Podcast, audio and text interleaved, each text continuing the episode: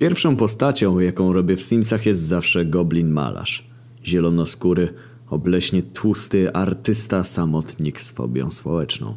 Urządzam mu w piwnicy mały przytulny kącik ze sztalugą, kibelkiem, lodówką, łóżkiem, prysznicem i koszem na śmieci, po czym zamykam go tam i usuwam jedyne schody na górę.